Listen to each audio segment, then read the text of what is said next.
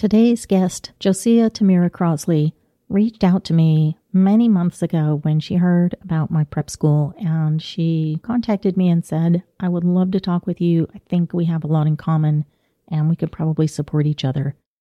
And I responded to that with, okay, let's get together on a call and find out more about each other.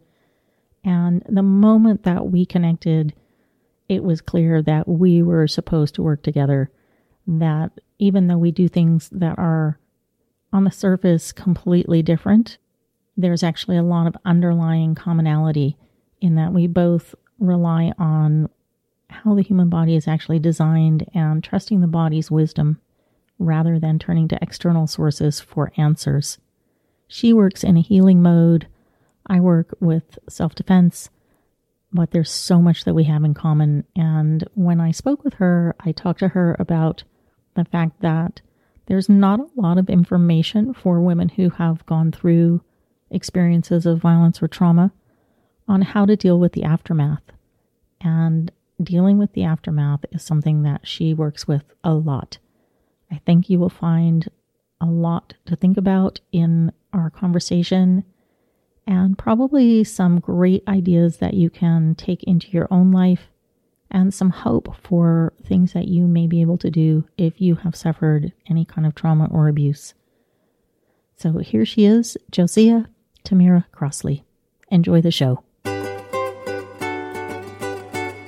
Welcome to the Born to be a Badass podcast, the show that tackles the subject of women and violence head on and shines the light on what women need to know and do to be safe. Here's your host, fourth degree black belt and self protection expert, Cynthia Jolicoeur Rude. Welcome to the Born to be a Badass podcast. I'm your host, Cynthia Jolicoeur Rude. And today I am absolutely thrilled to bring on the show an amazing woman that I know you're going to love hearing from, Josiah Tamira Crossley. Josiah has over 18 years of study and experience working in the field of holistic health. Her work is grounded in somatic therapy, attachment theory, healing sexual trauma, visionary craniosacral therapy, and somato emotional release. She's also done shamanic studies, grief tending, holistic nutrition, and yoga. She's an amazing healer, leader, and entrepreneur with experience and specific training in working with healing sexual trauma, developmental and attachment trauma, and somatization, and chronic pain. When I was looking at her website, I found an amazing quote that I want to share as part of the introduction because I really think that it captures the essence of what she does. She says, Your body is an amazing gift, but it can feel like a burden when we are holding unprocessed grief or trauma, or when we haven't learned how to navigate the emotions so they become locked into the body as pain or numbness. I am so happy to welcome you to the show. Welcome, Josiah. Well, thank you so much, Cynthia. Yeah, it's wonderful to be here with you today. Well, I remember that when we first connected through our mutual friend, coach Megan Neely, that we really hit it off and we had a wonderful initial conversation. And I've been looking forward to having you on the podcast ever since because it was absolutely clear when we first spoke that you were somebody that needed to be on the show. Yeah, exactly. It was so great to to find you because when I saw, I think I'd reached out to you at first because I saw what you were doing, the work you're doing with women, and just so resonated with the need for it. And I think that, yeah, you know, the work that both of are doing to you know, in a sense, really help women to be able to feel safer in this crazy world, right? And so I just really, really honor the the value of of what you're doing with women, and I'm so so excited to be here with you on your podcast finally today. yeah, I'm so glad that you did reach out because honestly, I had run across one other person who did somatic therapy, but you do so much in addition to that that I have never even heard of. And it was really mind blowing to realize how much I didn't know and how incredibly therapeutic these kinds of modes, this kind of work can be for people who have suffered. And that's really why I wanted to bring you on. Mm, beautiful. Yeah. Thank you. So before we dive into the nitty gritty stuff, I like to do some quick questions to kind of get us in the groove and feeling relaxed and in the flow. So are you ready for that? Yeah, absolutely. Okay. I know that you used to surf, and I'm curious, do you still do that? And also, what is your favorite form of exercise or movement now? Yeah, I love that you're asking me that question because I've actually I haven't actually surfed for gosh, probably like maybe 15 years and because that was my I I surfed every day for a few years in my early 20s and would spend the winters in the mountains uh, snowboarding and just since being a mom you know I haven't been able to make space for that as much and my son is actually turning 12 this week and I've just been thinking about getting back into surfing and I lo- I do love it so much. There's such a incredible feeling when you're just out on the ocean you know in the waves and yeah, it's really fun. and I think, yeah, fun is so important, especially when you know you're doing the kind of work that i'm doing you know diving into the the depths with people and and you know with myself on my own journey still it's so important to have fun to have things that really resource us in that way but right now i live on salt spring island and there's there's no waves like really close by so yeah i would say my favorite thing to do I still love getting in the ocean. I like to run through the forest. So I do like barefoot. I have bare, barefoot shoes and I like to run and then get in the ocean, just immerse myself. Even in the winter, it's so amazing, so revitalizing. And it's such a great way to just clear your energy and feels amazing in the body afterwards. So that's one of my favorite things. Good heavens, you're a badass. it's all I can do some days to do my contrast shower where I get in and I, I, go from hot water to cold water. And that's, you know, here in Northern California, which is not exactly the frigid north. So hats off to you, girl, for getting out there and running, barefoot running even, and then plunging into the polar water. Thanks. Cold, yeah. yeah. I do think that if more people knew how amazing it felt, they would be doing it too, because it's really incredible, a really incredible feeling when you you know, it's hard to get in, but when you get out, wow, you feel so alive. well, I'm going to carry that picture of you running through the forest and, and diving into the cold ocean with me as my sort of iconic Josiah picture. okay, so what is your most important self care practice? Mm, yeah, that's such a great question. Hmm. Yeah, I would say there's a few that are really, really key you know the way we start our day is so key a morning practice especially yeah well maybe not especially i was going to say especially when you have a child i have a, a, son who's about to turn 12 and he you know to be able to meet him when he gets up in the morning with like a, a uh, space in myself spaciousness you know having done my practice already is really just i think such a gift to both of us.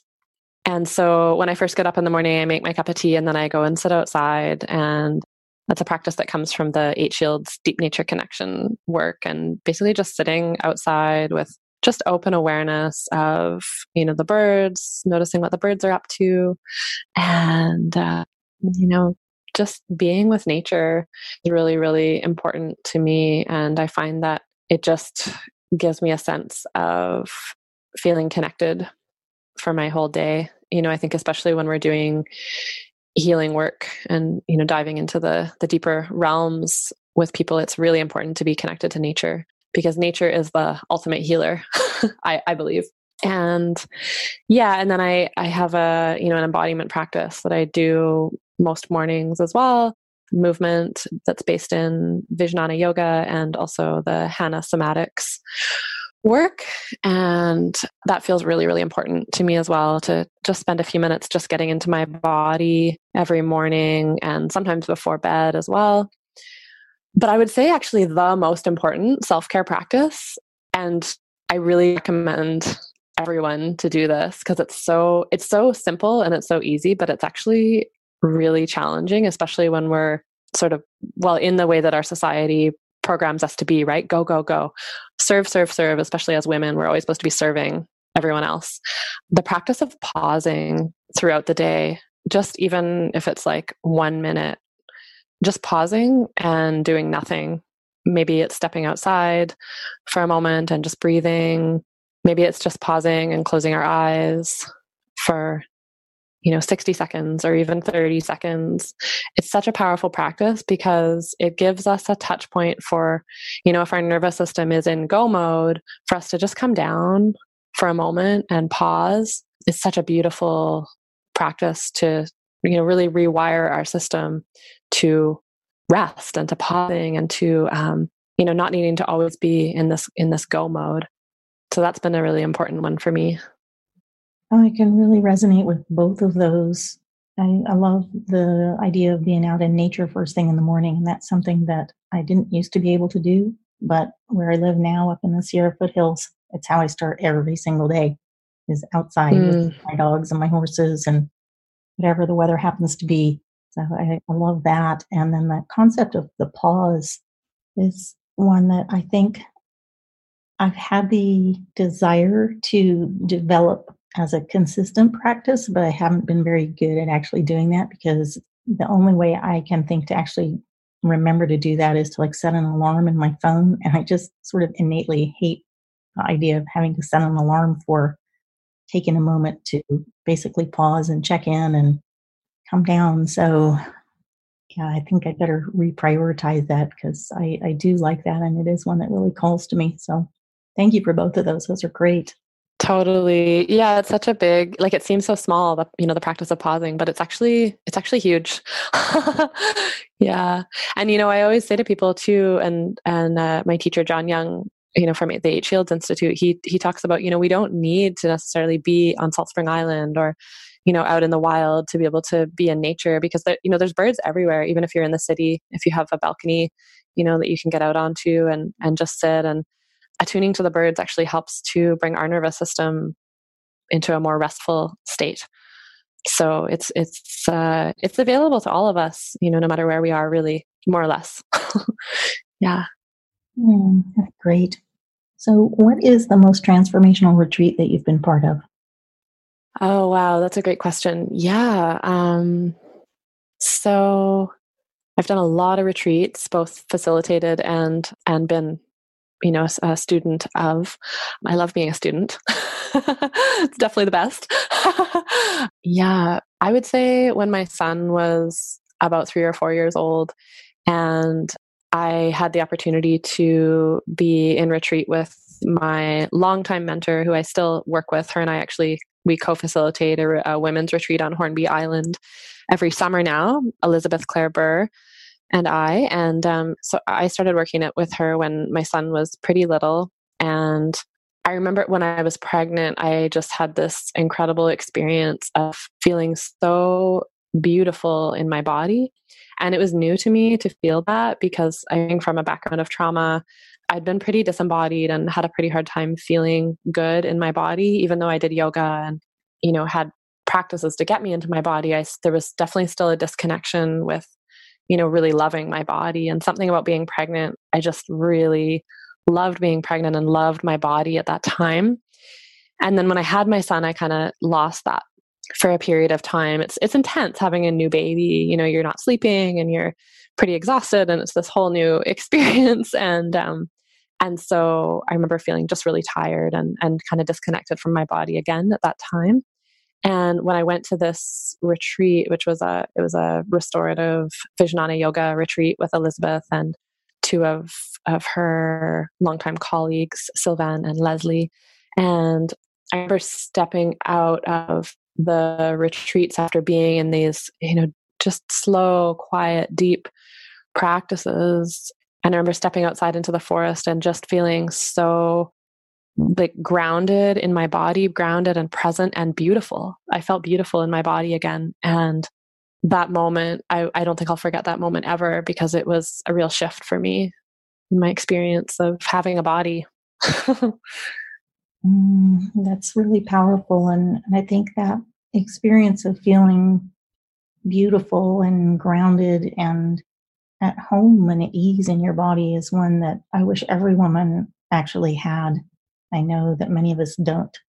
Yeah, exactly. Me too. I mean, that's why I, I think that's why I do the work that I do now because I know that we can all have that, you know, no matter what we're coming from. It's totally possible. And I just, yeah, really passionate about helping helping people, especially women, come back into their body in that in that way and getting to know the body as a place that is home, you know, and that feels good, which it often doesn't when we're coming from a trauma background. You know, the body, when we haven't learned how to navigate the emotions, like you read earlier from my website, that, yeah, it's it, when we haven't learned how to navigate the emotions and are holding unprocessed grief or trauma in the body, it can really feel like a burden. It can feel like, you know, our body can feel painful, it can feel numb, it can be like we don't even want to go there. But you know, when we can start to learn how to find the places in our body that feel maybe just even okay and connect with those places more and then slowly expand them, and we can start to we can start to really love our bodies and feel beautiful in them again. I think it's possible for anybody. Mm, that's great. Well, we're going to dive into that in just a minute. I have one more quick question for you, and then we're going to go into more about your work.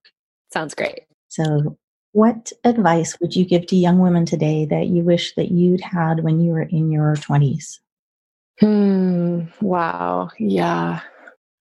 Well, I think I think Cynthia, I mean, we're in such an incredible time for young women because, you know, with the whole Me Too movement having happened or it's happening, you know, still really, and um, women are waking up to you know the fact that our bodies actually belong to us you know and that that we we don't have to just allow you know society to dictate or you know uh, people who are in power dictate what what happens to bodies. We don't have to just allow those things to happen to us anymore. And so i think that's something that's already really different than when i was a young woman when i was a teenager in my 20s even. But you know still i think that if i had known in my 20s how important especially in my early 20s, how important it is to really listen to our bodies. Because we're living in a society where you know our medical system and you know really all of society basically tells us we should look to the experts we should listen to the experts you know whether it's a doctor or a holistic nutritionist or a naturopath or a you know somebody who's has this certain diet that's supposed to be healing everyone. That was really something that I wish that I had known in my 20s was that, you know, there, nobody can tell you from the outside, nobody can tell you what your body needs. Like you are the expert in what your body needs. And in order to be able to hear that information, we have to learn how to li- how to listen, how to tune in to the guidance, you know, the wisdom that is in the body because you know the body in somatic therapy we see the body as the holder of all memory and information so that's both historic and also current what's happening now. And it's also both traumatic memory and also neutral and also wisdom. You know the body actually holds wisdom. The body knows. And so to learn how to listen to that and even just to you know if you're listening to me and you're like i have no idea how i would ever do that be curious. Be curious about what your body might be might be saying because it is the expert. Your body is the expert on what you need not just you know nutritionally or you know medically but also emotionally. You know our body is constantly guiding us to you know oh that's right for me or that's not right for me. So learning how to listen listen to that and discern those messages is is so so key. I wish i'd known that sooner. That's a great message. And that's a great example of why you and I really clicked when we first spoke to each other, because that's the flip side of what I do, which is listen to your body. We're wired, we're designed to be able to protect ourselves. We don't need to look to some external source for that safety. We have that ability within us. And it's just another aspect of what you were just talking about, which is really learning to listen to and appreciate and honor what we already are and know and can do. Oh, I love that.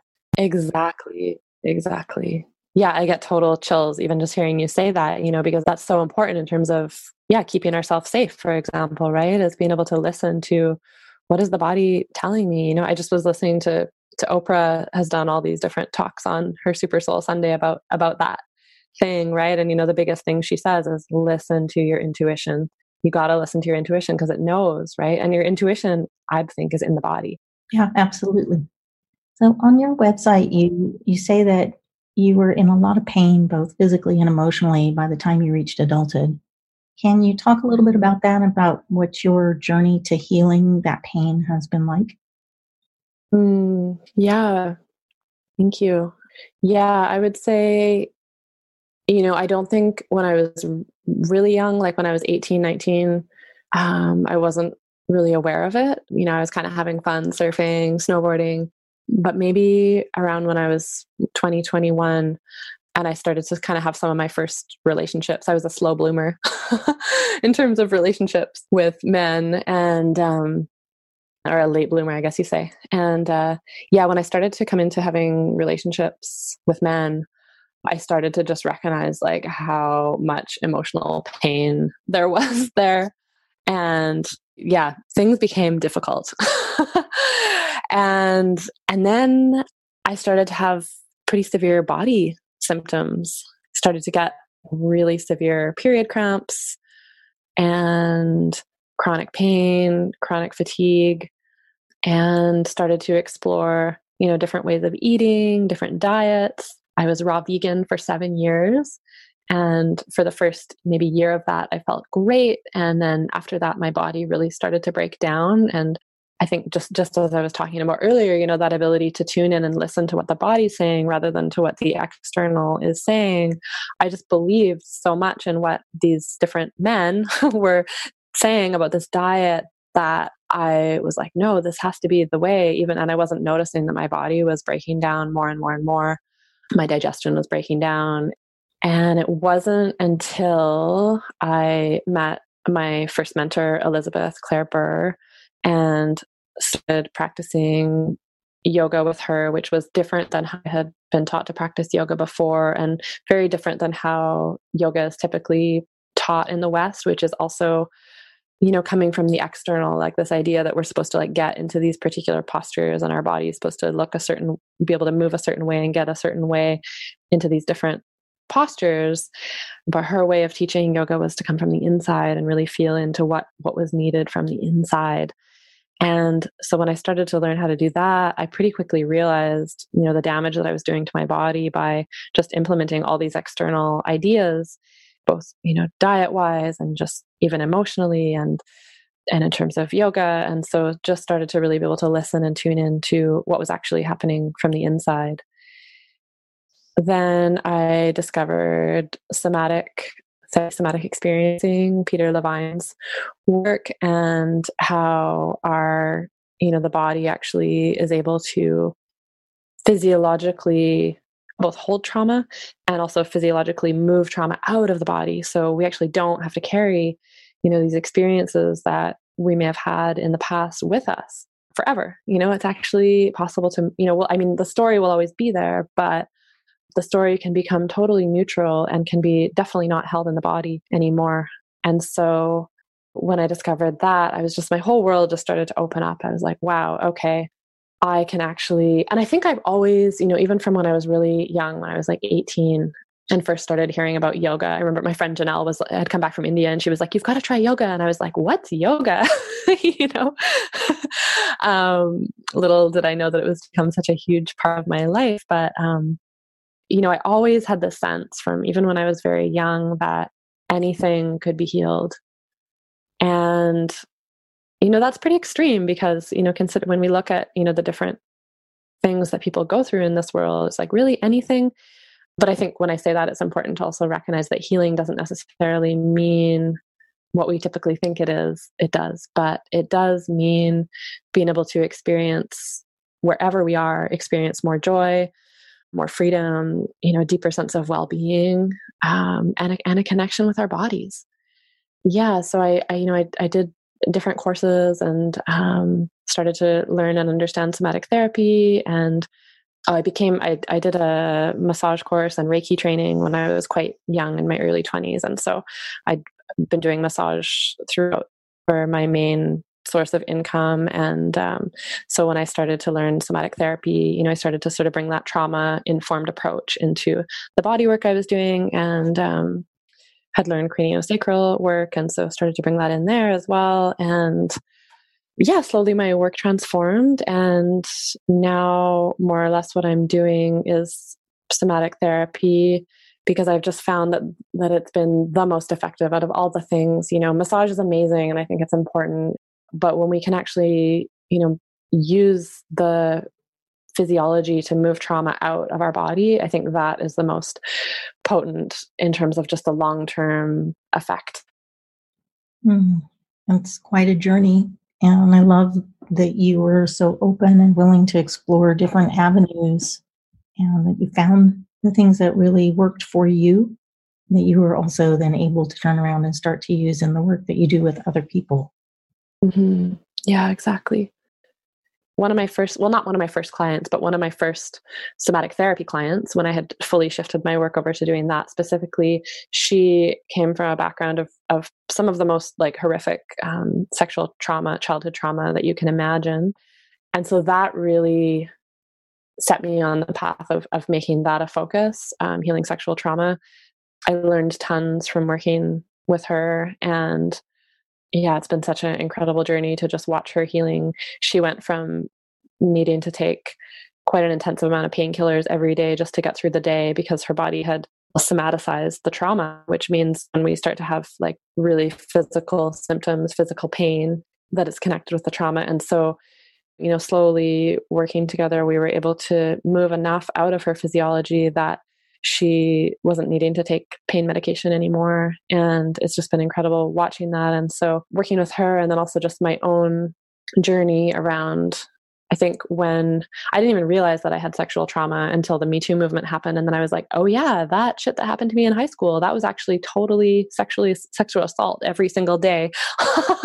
and so when I realized that, it just inspired me so much more to really deepen my understanding of how specifically that type of trauma affects our bodies and our not just our bodies but our you know our physiology and our emotional way of relating to the world and our sense of safety. And um, that really brought me into wanting to focus on that. And i do work with you know many other kinds of trauma but i think that especially as women i feel like it's almost across the board that if even if we haven't personally experienced assault the way that our society frames sexuality is harmful you know it's traumatizing. And so for most of us there's some kind of disconnect there with being able to feel safe enough in our bodies and our sexuality.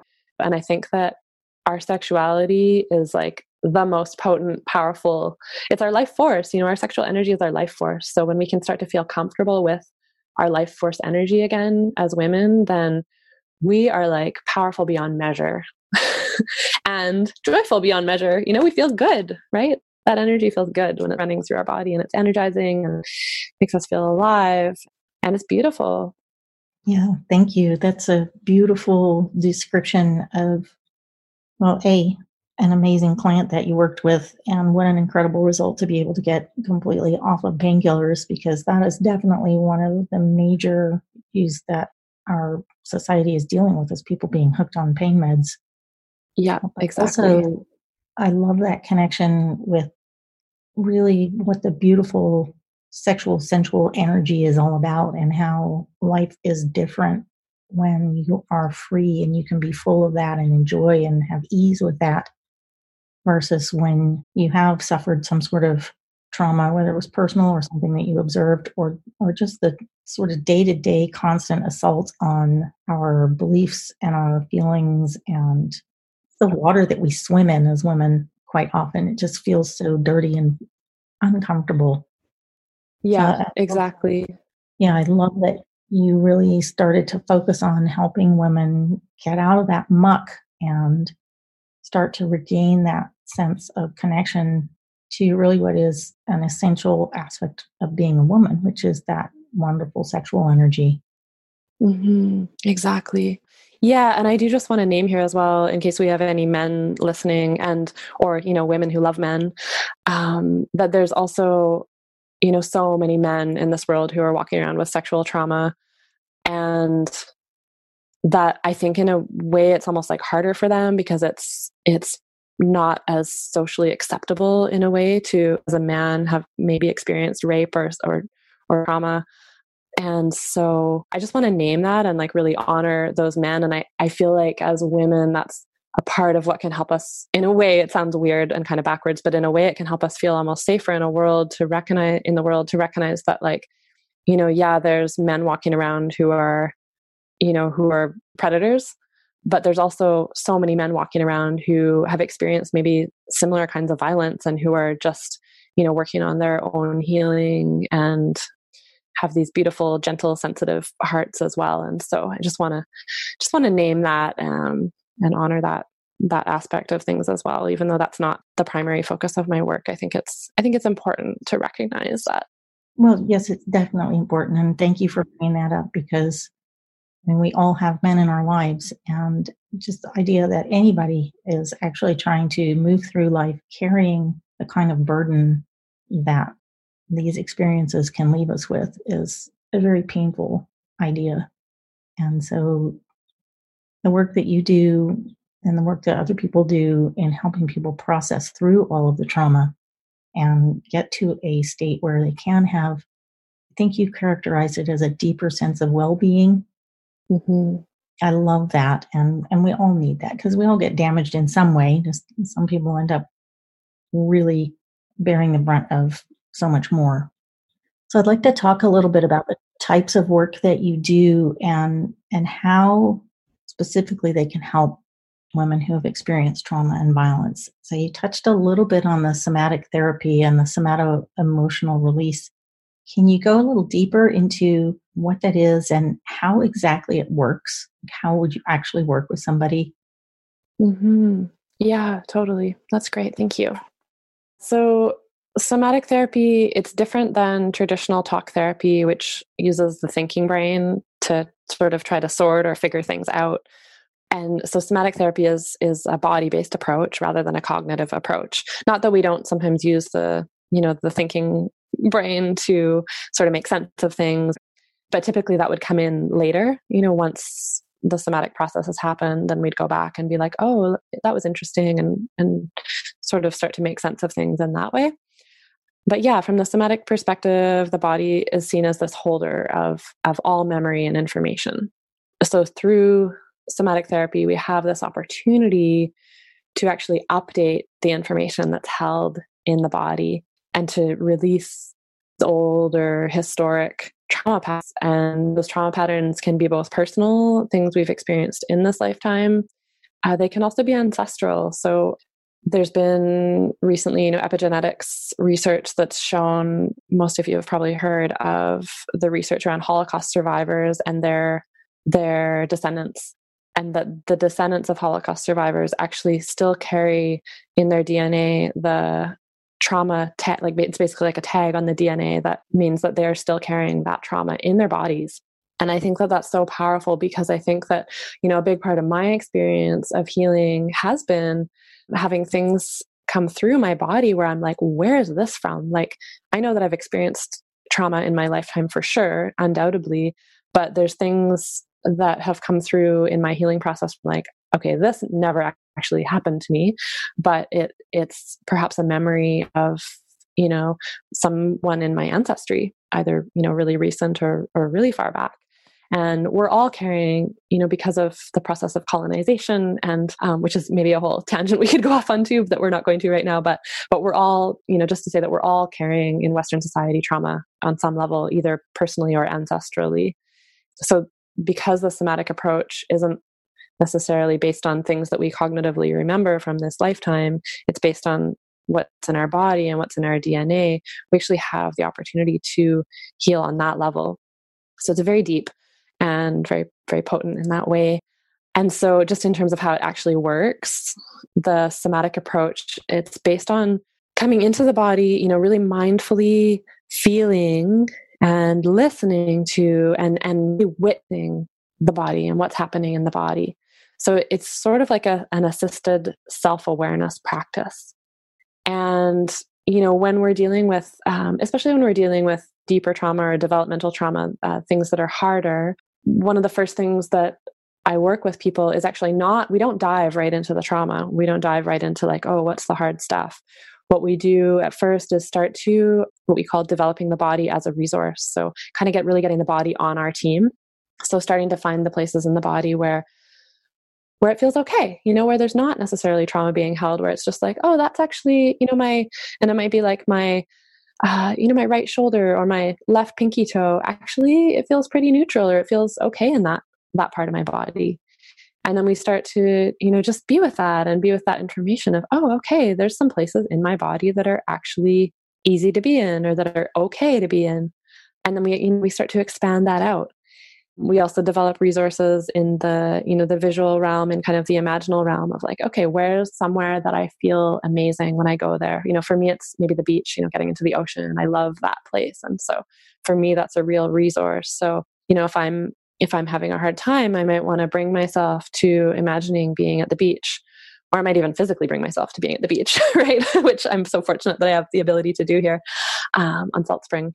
But we want to really sort of like piling the room full of cushions before you wrestle.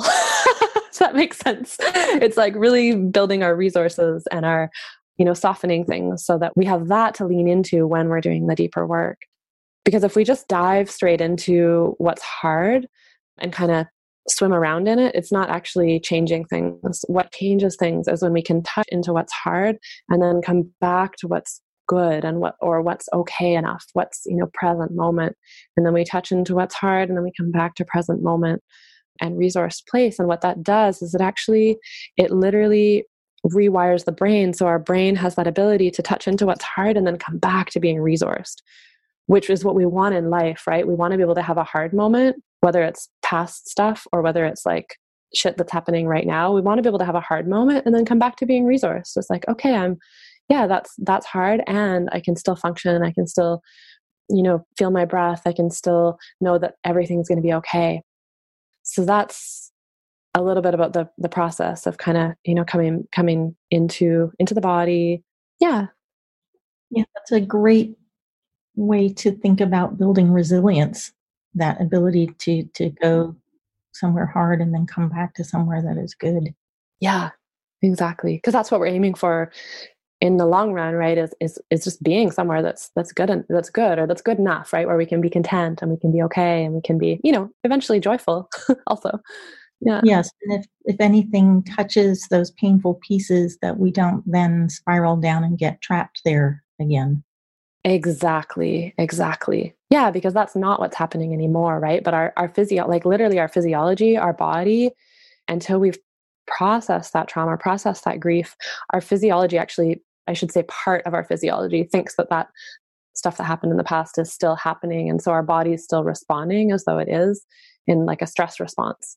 And so when we when we update that information oh, that's not how the body starts to actually literally learn, oh, that's not what's happening anymore. Actually, I'm here in the present moment. Then we can relax. yeah. What we're going for. So, is that process the somato emotional release process, or is that something different? So, somato emotional release is similar. Um, somato emotional release is, is very connected with craniosacral work. Um, it comes from that field. And so I learned somato emotional release before I learned somatic therapy, somatic experiencing. And somato emotional release is similar in a way, but it, they don't focus as much on the resourcing part on the the finding the places that feel okay that feel good enough um, it's more of a dive into releasing through the physiology and so the update on that for me the somato emotional release i think is amazing and powerful and the update that comes from somatic therapy for me is the well, one of the updates is is this place around how important resourcing is and that re- really rewiring of the brain. Yeah, does that make sense? Yeah, it does. And so I'm I'm aware, and I've had some experience with craniosacral therapy. I don't know. You you described it as being visionary craniosacral therapy on your website, and I don't know what that specifically is and I, i've never experienced anything like the somato emotional release so i find that really fascinating is there anything else that you share on on that and on how those things can help women who have experienced trauma or violence yeah well the the craniosacral field is really vast so that's that's one thing i will say it's very vast like there's so many different directions that different practitioners and different teachers have taken that work and the premise of it is that you know again that trauma is held in the body and actually in the um, the nervous system and that through hands-on contact with a practitioner we can support the the release of that simply by basically bringing in support and this idea that the you know the body knows what needs to release what needs to let go. And so when it has that mindful support the body can just release. And yeah my experience of craniosacral has been really powerful. I think that again one of the the things that can come up with pe- for people who have especially developmental trauma is that the body can release but they're they're really it's really important to have the integration process happen. And so which almost comes back to you know the that making sense of things eh, you know the cognitive okay so what happened here? And also you know really having the client stay in their body through the process rather than having the practitioner come from the outside and kind of facilitate the process if that makes sense. So so when i'm working with somebody if they're getting on my table it's really it's really about having them also stay in the body and be tracking what's happening in the body throughout throughout the process um, rather than just kind of being a passive recipient if that makes sense. Yeah. Yeah yeah and visionary craniosacral therapy refers specifically to that comes from hugh milne and uh, he's an incredible teacher and he works with really trusting as a practitioner really trusting into our intuition into what we see and feel and again you know kind of the interpretation that i've taken on that is that you know it can be really powerful to see something or to feel something in a client and then share it with them. But what's actually more powerful that I've found and that I've learned through the somatic therapy approach is to be curious about what the client's experience is and then how incredible is it when it's this when they're having the same experience that that we're as a practitioner having if that makes sense. So we're seeing the same thing or you know something like that. Because then there's a sense of like oh yeah we're definitely we're definitely tapping into something that's bigger than than than us or than typically what we what we think is possible if that makes sense it does. And I'm curious about the integration part. What what exactly are you integrating into what? Yeah, that's a great question. Thank you. So when I'm bringing two approaches, the craniosacral work and the somatic therapy, you know, one of the things, I don't know if this is answering your question, but I think I think it is in a kind of roundabout way. One of the things that I find the craniosacral work really powerful for is when we have early developmental trauma, so, you know, really early childhood, especially, you know, even from the womb or, you know, pre and perinatal and and in those first couple of years of life, we we aren't able to actually access those memories cognitively. So so it's only it's held in the body. It's what's called implicit implicit memory. But we can still release trauma from the body from that period of time. And so with that approach of just being able to hold and be held you know as the class being held through just you know gentle supportive touch that that is tuning in on that craniosacral level which is the nervous system level so as a practitioner i have an awareness of what's happening in the nervous system then the physiology can actually release. Because when we're when we're held you know as babies as infants when we're held in a safe way anything that, that the body's holding on to just releases you know that's the natural process of you know baby hasn't baby goes out well baby doesn't go out he's pretty much with mom but baby has an experience maybe.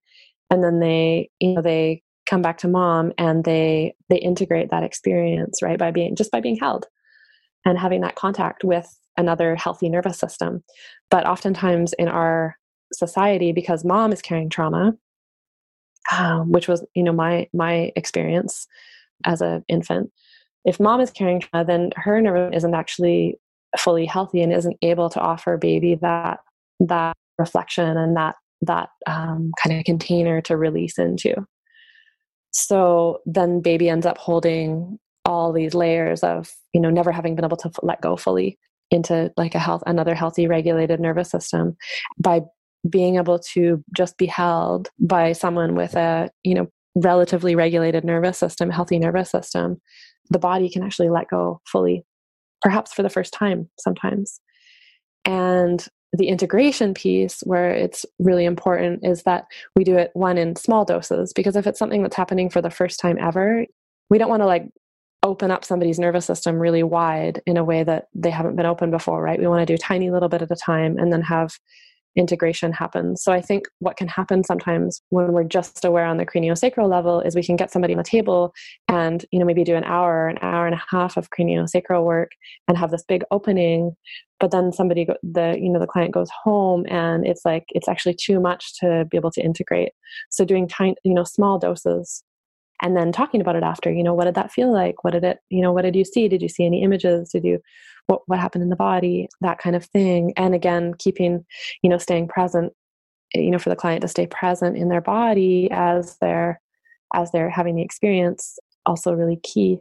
So yeah does that does that kind of answer your question around the integration Yes, it does. That gives me a much clearer picture of it. And your example with the baby is a, a really powerful one and one that I can definitely relate to since I've had four and you know repeated experiences of something happening to them when they were little little tiny beings and come running to mom for being picked up and held and and soothed and comforted and and I didn't really know that there was that connection to the nervous system yeah, exactly. And it's so amazing because actually like they're so resilient. You know, we we are so resilient as as humans and especially as little ones. We're so resilient. Like I mean, not to say that there can't be things that happen that are that are horrific and, you know, really hard to integrate for them, but like when we have safety to come back to, we can integrate almost anything. And and it's not just safety, right? It's that it's that other healthy nervous system to come back and, and literally like co-regulate with. So the the healthy nervous system that tells us you know it's okay it's safe enough we you know yeah that was upsetting but now you're safe that allows baby's nervous system to to come back down. And and when we're born we don't have that ability to to do that for ourselves. And so that's a, that's a base that has really a huge amount of people that have gone through the time in our society when it was like, oh, we want to take the baby away from the mom when they're born and have them, you know, be independent, learn to be independent. And um, what we recognize now is that that's not how it works. You know, the baby's nervous system actually ha- needs to have the mom or the primary caregiver's nervous system to actually learn how to regulate itself off of. Otherwise, we don't get that skill. And so there's a lot of people walking around who just never got that skill and it's not just a skill it's literally like the development of the nervous system but but we can get it even as adults. We can we can receive it and and develop it and uh, you know really rewire our systems. So it's pretty amazing. It really is and it, it gives a lot of hope too. I, I really am filled with a lot more hope now than i was when we first started talking just just understanding that there are some pretty simple, powerful things that can help you reach a state where you are healthier and happier. And um, yeah, it's amazing because I have people come to me and they're like, "Is this magic?" And I'm like, "Well, I know it seems like it, but it's really not. It's actually like totally based in science. It's really our nervous system." but it is magic also, you know, in a way because it's like, wow, we can experience feeling well, you know, and feeling regulated and yeah, having that ability to, you know, have something intense happen and then come right back down and not stay stuck in that sort of stress energy. So one thing that came to mind for me while you were while you were describing that was I'm looking back at my relationship with my husband and we have this habit, this 60 second hug habit. And I remember, you know, in the early days when we were first dating, I was definitely charging around at 110% dealing with you know issues with my teenage kids issues with my elderly mother who is going through the decline that eventually led to her death physical injury on my part menopause all that stuff. So my nervous system was a mess. And one of the things that drew me to dave was that he obviously now in hindsight had a very healthy well regulated nervous system because he put his arms around me and we would just stand there and it would take at least 60 seconds for me to just let go of everything that was racing around in my system. And it sounds very similar to what you're talking about that you know if you if you are in that state where your nervous system is kind of going haywire and overstimulated that being held by somebody who is not in that state can really be very healing and can let you let go of the stuff that is charged you up. Yeah, exactly. And that is that is so beautiful. Thank you for sharing for sharing that story because yeah, that's actually been shown to be one of the you know, if not the primary way that we heal our nervous system and that when we have developmental trauma we actually need to be in relationship with somebody who has a healthy enough nervous system in order to develop that in ourselves. And you know for some people uh, it's so beautiful that you were able to recognize that and receive that in him. So congratulations on that. Like really that is amazing. And i'm so happy for you guys. I was a very lucky woman. Yeah and well grace you know i would i would say you were not just lucky but wise. Something and you recognize that that health right in him. But for a lot of us who have severe developmental trauma or maybe coming from that we don't even recognize a healthy nervous system. So and we might even almost have like an opposite reaction to it when we when we feel that it's like ooh that's really unfamiliar so that must not be safe. And i think i would say for myself i think that was the case for many years as i was more drawn to nervous system other people to nervous systems to people with nervous systems that mimicked what i grew up with. And so i kept finding myself in these relationships over and over again that were just making me more dysregulated and more life more difficult. And so it wasn't for me until i came into relationship with my mentor elizabeth first and then you know several others who helped me to be able to co-regulate with them and reckon and start to re- rewire our, my nervous system literally by not just the actual therapeutic work that we were doing together but by the just being together. And that relationship helped me to to rewire my system and just you know i'm happy to celebrate that just in this past year i've come into relationship with an incredible man who has a very healthy nervous system and we have an incredible you know relationship. Uh, but it's taken it's taken time and it's taken having other people there to support me. And so often i think you know for women we find ourselves like not able to find that that partner that we need and like seeking that and seeking that.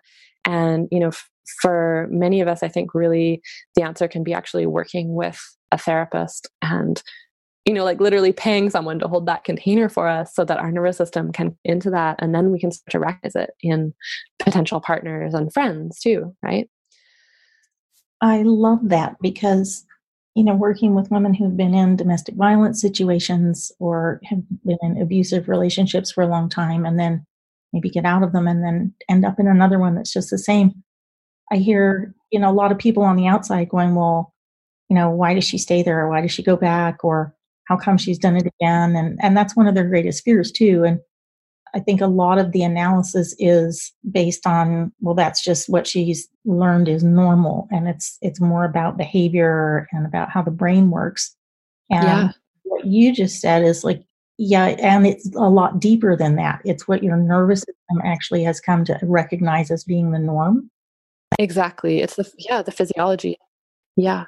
And so so it can take it can take work to really consciously shift that and I think it can take having somebody in our lives who can who can really hold that that container for us of it being, you know, being safe enough and what's it like, you know, to come into a container where where it's actually safe enough where I don't have to, you know, fight for my space for myself or you know whatever whatever it is right and it it also it it answers a question that a lot of women ask themselves and i know this because i was one of the ones that asked myself this which was what the hell is wrong with me?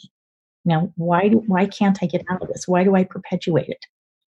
And you just answered that question which is it's not that there's something wrong with you it's that your nervous system is not regulated well and you don't even know what that feels like to have a nervous system that's regulated well. Exactly exactly. Yeah and there can be there can be so much shame around it you know because it's like we're yeah exactly like you said we we're like why can't i change this? Why can't i you know and and it's it's literally because of what's happening in the physiology and i you know i know for me when i recognized that you know when i when i just got the that education piece around oh this is what's happening i was like oh wow like it's actually not me. You know it's not it's not me it's not it's not you it's not it's not that there's anything wrong with us right? It's that we we've had a certain experience that's wired our nervous system in a certain way and so that's what we're drawn to and that's what we're we're magnetizing. And uh, because it's not just it's not just that we're drawn to that it's that you know other people with also a dysregulated nervous system they're going to be drawn to us too right? So so it's not just one directional. And as we start to you know have a healthier nervous system then it's like oh now you know we get recognized by the, the people who have a healthier nervous system in turn. So it's it's uh it's a very interesting process and it's very interesting to sort of take the shame piece out of it and i think that that that's empowering. Yes and, and you definitely answered my question of how can this kind of work help women who've experienced trauma and violence? I think that just made it really clear. Mm-hmm. so i know that you have a time constraint so i have two final questions for you great What one thing would you suggest for someone who has experienced violence or trauma that they can start doing today to begin that journey to healing? Hmm. Yeah, thank you. Uh, well, I would say, and I think you probably tell your women this as well, but but even if you, even if whether you do or don't, I'll say it again because it's it's really really important. The first thing is that we need to get ourselves into a safe enough space. So if we've been in uh, domestic violence situation or you know even a relationship with somebody who is constantly mm, how do i say this? Is constantly triggering our nervous system into not not feeling safe enough. And and you know that's this is a delicate one to discern because of course you know any relationship that we have we're going to be triggered sometimes even if we're with the most amazing person as you can probably attest to cynthia right? It's like long-term relationship. Yeah it happens. We get triggered but if we're constantly not feeling safe enough in our relationship or in our living situation or you know whatever it is then that's not a time to dive in and do the deeper work right? We don't want to dive into past stuff when we're just working on getting safe enough in the present moment. So so that's the first thing is to to set ourselves so that we're actually safe you know physically and and emotionally safe enough you know and then the second thing i would say would be finding support getting some support so that because we can't we're not meant to do this alone you know we're not we're we live in an isolationist culture an isolationist society in north america and but we're not actually we're not actually meant to be you know living alone doing this alone and trying to heal ourselves alone you know and i think that there is you know spiritual and healing kind of teachings out there in the west that do encourage us to do it alone and and i just really believe that we need we need mentorship we need support and so i really really recommend finding that. Oh that's good advice thank you. So my final question is how do you think that women can develop their own personal power and courage? Mm, how, how do i think that women can build their own personal power and courage? Oh that's a good that's a really good question yeah mm. well you know it's funny because I, I actually I think that most of the time when we actually decide to do the deeper healing work, it's not necessarily a matter of courage. I think most people who've done it will tell you that it wasn't courage, it was a necessity. I think that, you know, we get to a place where it's like the suffering is just too great. And so we have to do something about it. We have to make a choice. And I suppose in that moment of choice, there's an element of courage. And so when we choose healing, you know, when we choose awakening, and the way I see it, you know, healing and awakening is really the same thing. when we choose that path of, yeah, I want to wake up, I want to heal my nervous system, I want to claim my birthright of being healthy and happy and, you know, well enough here on this earth when we choose that, that that actually starts to build our courage. Because when we make that choice and then we take the first step, it's those moments of what we're what we're then met with, you know. And there's something. There's a beautiful quote by um, oh gosh, I forget his name right now. You'll know who it is when I say it, maybe. But he basically, in summary, he says, you know, when we make the commitment to something, the whole universe moves in our favor you know everything comes up underneath us to support us when we commit and when we start to take the first step it's like there's something that happens that I don't know what it is. Maybe it's magic again, right? But it's probably scientifically explainable. we just haven't got there yet as a society. But there's there's something that happens where it's like we are supported, and so it's taking that step, and then when we get met, and it's like that positive, you know, reinforcement of okay, okay, and choosing to see also to see those places where we are being met. So the practice of gratitude, and that's actually another one of my daily practices, daily personal practices. When we sit down at the dinner table every day when i wake up in the morning i tune into what am i grateful for today? What what am i grateful for today? Because another interesting nervous system fact is that we actually our human brain wants to attune to what's not safe right? We want to attune to what's dangerous in the environment. And that's a you know survival mechanism that our brains have developed over you know thousands of years. And so it's actually we have to actually make it a practice to help the things that are beautiful and that are helping us that are supporting us to stand out. And so, you know, even just waking up in the morning and if we have a glass of water, oh, this glass of water, grateful for this glass of water. I'm grateful for breath, being healthy, you know, whatever it is that we can see that and to enunciate it to ourselves. And if we can speak it to another person, even better, right? I think that really helps to build build courage and a feeling of empowerment because when we start to feel that we're taking steps and and then the universe is responding or you know nature is responding the people around us are responding i think that it helps to build build our courage oh that's beautiful and what an amazing place to end our conversation today. Mm-hmm. and maybe i'll just say i'll just add one more thing to that which is curiosity. Because you know shit still happens right? And i think we can have this tendency to be like oh i'm doing i'm taking all these steps and then like something happens that's difficult that's challenging that's maybe terrible. But if we can remain curious in those moments of challenge, it's often that, you know, those things are ha- happen and then something else unfolds that wouldn't have unfolded if that thing hadn't happened, if that makes sense. So to, yeah. to remain curious about what's happening in the moment. Yes, that really resonates too. That's great. Josiah Tamira Crossley, I want to say thank you so much for coming on the show. This has been fascinating conversation. And I know that when people listen to it, they're going to feel as puzzled and then as enlightened and encouraged as I have felt just being here in the moment, having the conversation with you. Thank you so much for coming on the show. Yeah, you're so welcome, Cynthia. And thank you so, so much for having me. So, Josiah, how can people keep in touch with you? And I'll put your contact info in the show notes too. But uh, just for right now, can you just share how people can get in touch with you if they want to learn more? Yeah, absolutely. So I have a website. It's www.josiahtamiracrossley.com. And so you can find out more about me and my work there. And I do offer free 20 minute pre session consults for anyone that's actually interested in doing some more work with me. I have a couple spots available right now for new clients, and I do work on Zoom. So that means we can just jump online and do do sessions that way. You know, we obviously can't do hands-on work that way, but for some people, it works amazing because you get to be on your own home, and uh, we can work somatically quite well that way. And so, if you're interested in booking a free 20-minute consult, you can email me at support at josiahtamiracrossley.com, and I'd love to love to hear from you. Oh, that's great. I'm sure there will definitely be some people that reach out.